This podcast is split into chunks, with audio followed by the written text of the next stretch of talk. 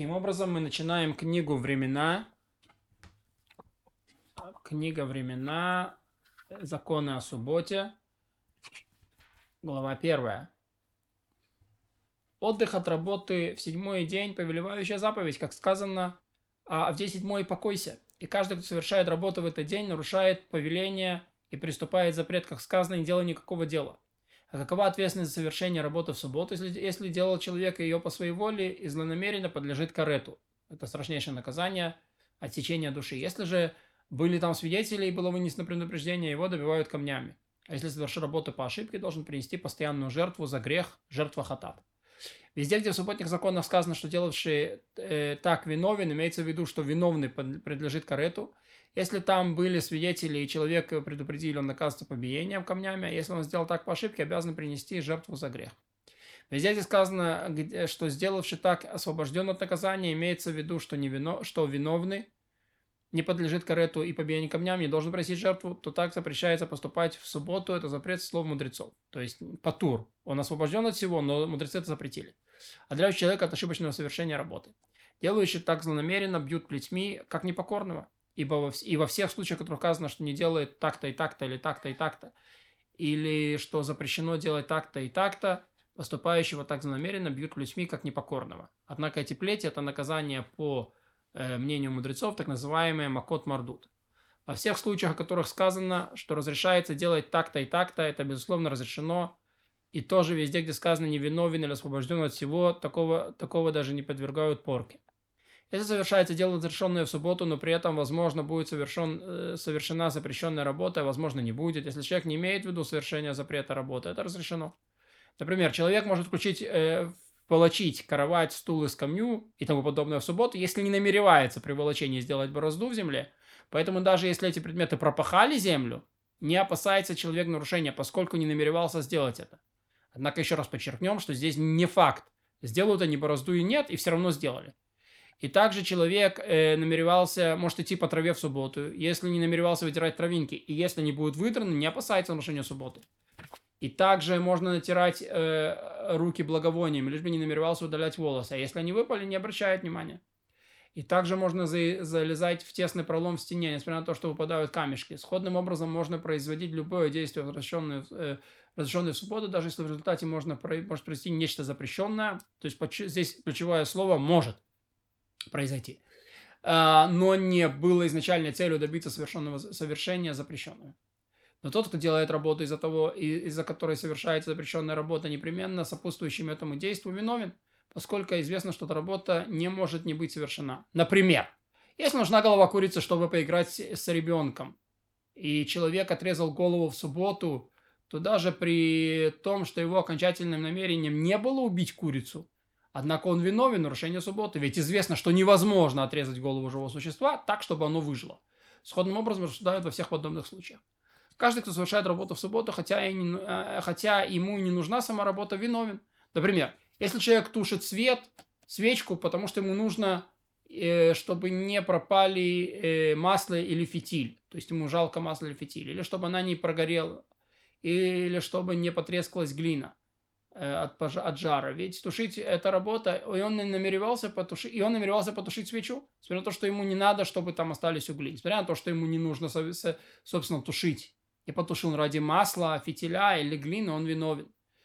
И также, то есть то, что называется малахаш и нацрихалю гуфа, э, по Рамбаму он обязан.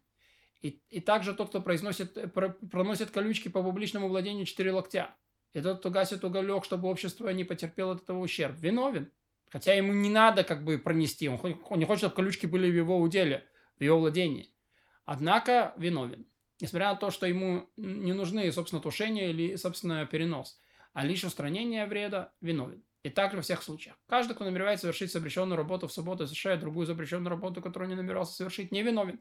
За первую, поскольку не было выполнено его намерение. Например, тот, кто бросил камень или пустил стрелу в другого человека или в скотину, чтобы убить их. Да, это запрещено. А этот предмет вырвал дерево на своем пути, но не убил того, кого целились. Не нарушил субботу человек. Он не имел в виду сделать другое, он имел в виду сделать несмотря на то, что у него и так как бы грешное намерение. Однако не относительно камня, а относительно человека. Не относительно дерева, а относительно человека. И даже когда человек собирается нарушить легкий запрет, а получается нарушить э, строгий запрет, не виновен. Например, собирался он бросить камень в кармелит. Это общественное владение по мудрецам. А тот пролетел, прилетел в публичное владение. И так во всех подобных случаях. Несмотря на то, что он сделал только хуже, но он не виновен. Тем более, если человек намеревался сделать разрешенное действие, сделал нечто иное. Например, он собирался отрезать вырванное от земли, что можно в шаббат, отрезал соединенное землей. Ни в чем не виновен. И так во всех случаях. Если человек намеревался собрать черные смоквы, а собрал белые, смоквы, да, ну как бы теним, инжир. Или намеревался собрать смоквы, а, потом, а, а, а потом виноград, но случайно сперва собрал виноград, а потом смоквы. Не виновен. Хоть и собрал все, что намеревался. Однако по Торе не намеревался, потому что когда он собирал смокву, он думал, что это виноград, но собирал виноград, он думал, что это смоква. Но коль скоро собрал не в том порядке, в котором намеревался, не виновен, поскольку поступил не по своему намерению. Ибо Тора запретила лишь намеренную работу. Если перед человеком было две свечи, зажженные или погасшие, и он намеревался потушить ту, а потушил эту, либо зажечь ту, а зажег эту, виновен, поскольку совершил того же рода работу, которую собирался. На что это похоже? Да, как это с аллегорией про смоку? Ты сказал, что смоква и виноград не виновен. Почему свечка и свечка виновен? А на то, что намеревался сорвать, сорвать одну смоку, а сорвал другую. Или на то, что намеревался убить одного, убил другого. Здесь совершилась работа, которую намеревался, работа, которую совершал, э, намеревался совершить. Но если намеревался сжечь одну свечу, а после этого потушить другую, но потушил сперва, э, а затем зажег другую свечу, не виновен. Да? Если же он потушил ту и зажег эту одним дыханием, виновен. Ибо хотя он предварил зажигание, но и, они не заде... не... но и не задержал его. Но оба действия совершил одновременно, поэтому виновен. То, что намеревался, он сделал. И так во всех подобных случаях. Каждый, кто занимается работой, не намереваясь ее совершить, не виновен. Если кто-то намеревался совершить работу, она совершается больше задуманного, виновен. Если меньше задуманного, что построить э, э, меньше задуманного, не виновен. Например, если человек намеревался вынести ношу позади себя, а получилось спереди, виновен, поскольку он имел в виду э, меньше ее беречь, а получилось, что бережет ее больше. Но если намеревался вынести спереди, а получилось сзади, не виновен, поскольку он собирался беречь ее больше, а получилось беречь ее меньше. И так во всех подобных случаях. Если на человека был одет фартук, и он поместил ношу между телом и халатом. Эту ношу обычно так и носят. Неважно, оказалось это ноша спереди или сзади, виновен, поскольку фартук часто крутится вокруг тела. Каждый, кто намеревается совершить работу в субботу и начал ее делать, и сделал минимально запрещенный объем, виновен, даже если он не закончил всю работу, которую намеревался. Например, если человек намеревался написать в субботу документ или письмо, не, говорит, э, э, не говорят, что он не виновен, пока не завершит свое намерение, не напишет весь документ. Там может быть документ на 180 страниц. Или все письмо. Наоборот, как только напишет две буквы, виновен. И также тот, кто намеревался сшить целую одежду, только шил и, и только соединит две нити. Виновен. И хотя намерение, его было шить одежду целиком, виновен, поскольку сделал минимальный объем намеренно. И так во всех подобных случаях. Рассмотрим случаи, когда работу может сделать один человек, а вы совершили двое.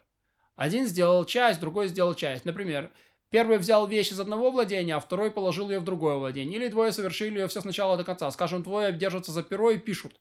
Или держат каравай и выносят его в публичное владение. Все это, все эти люди невиновны по Торе, да, это запрещено по мудрецам.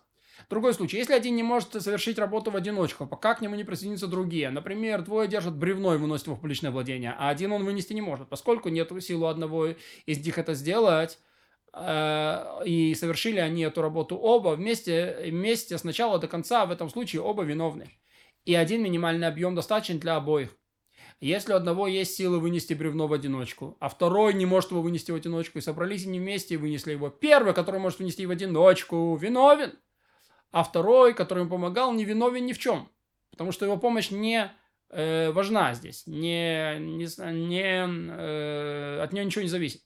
И так во всех подобных случаях. Всякий, кто портит, невиновен. Например, если человек ранил другого э, человека или скотину бесцельно, разорвал одежду или сжег ее, или разбил посуду бесцельно, он освобожден. Тот, кто роет яму, чтобы взять из нее землю, это портящий, а и он не виновен. То есть давайте скажем, что он сделал борозду. Нет, говорит, эта борозда ему не нужна. Хотя он завершил работу, поскольку намеревался испортить, да, мало того, что не нужна, он еще и портит, то не виновен. Всякий, кто портит, чтобы исправить, виновен. Например, тот, кто разрушил, чтобы построить на этом месте. Или стер, чтобы написать на этом месте. Вот. Или вырыл яму, чтобы построить там фундамент. И тому подобное, виновен. И минимальный объем здесь такой, как у справляющего. Каждый, кто делает э, в субботу работу отчасти по ошибке, отчасти злонамеренно, не виновен. И тогда, когда он сперва сделал злонамеренно, а в конце по ошибке, и тогда сперва где он сделал по ошибке, а потом злонамеренно, только если человек делает минимальную порцию работы с начала до конца злонамеренно, он должен быть подвергнут корыту. А если это произойдет при свидетелях и с предупреждением, должен быть подвергнут побиению камнями. А если совершил весь минимальный объем работы от ошибки, по ошибке от начала до конца, обязан принести постоянную жертву за.